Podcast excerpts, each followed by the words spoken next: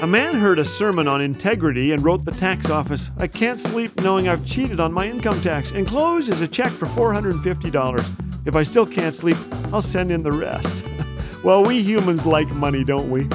When I was five, I found a quarter on the sidewalk and showed my mom. "I'm going to look for money everywhere," I told her.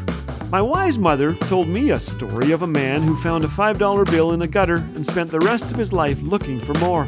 He never saw the trees, the flowers, the birds. He missed a thousand sunsets. All he saw was gutters.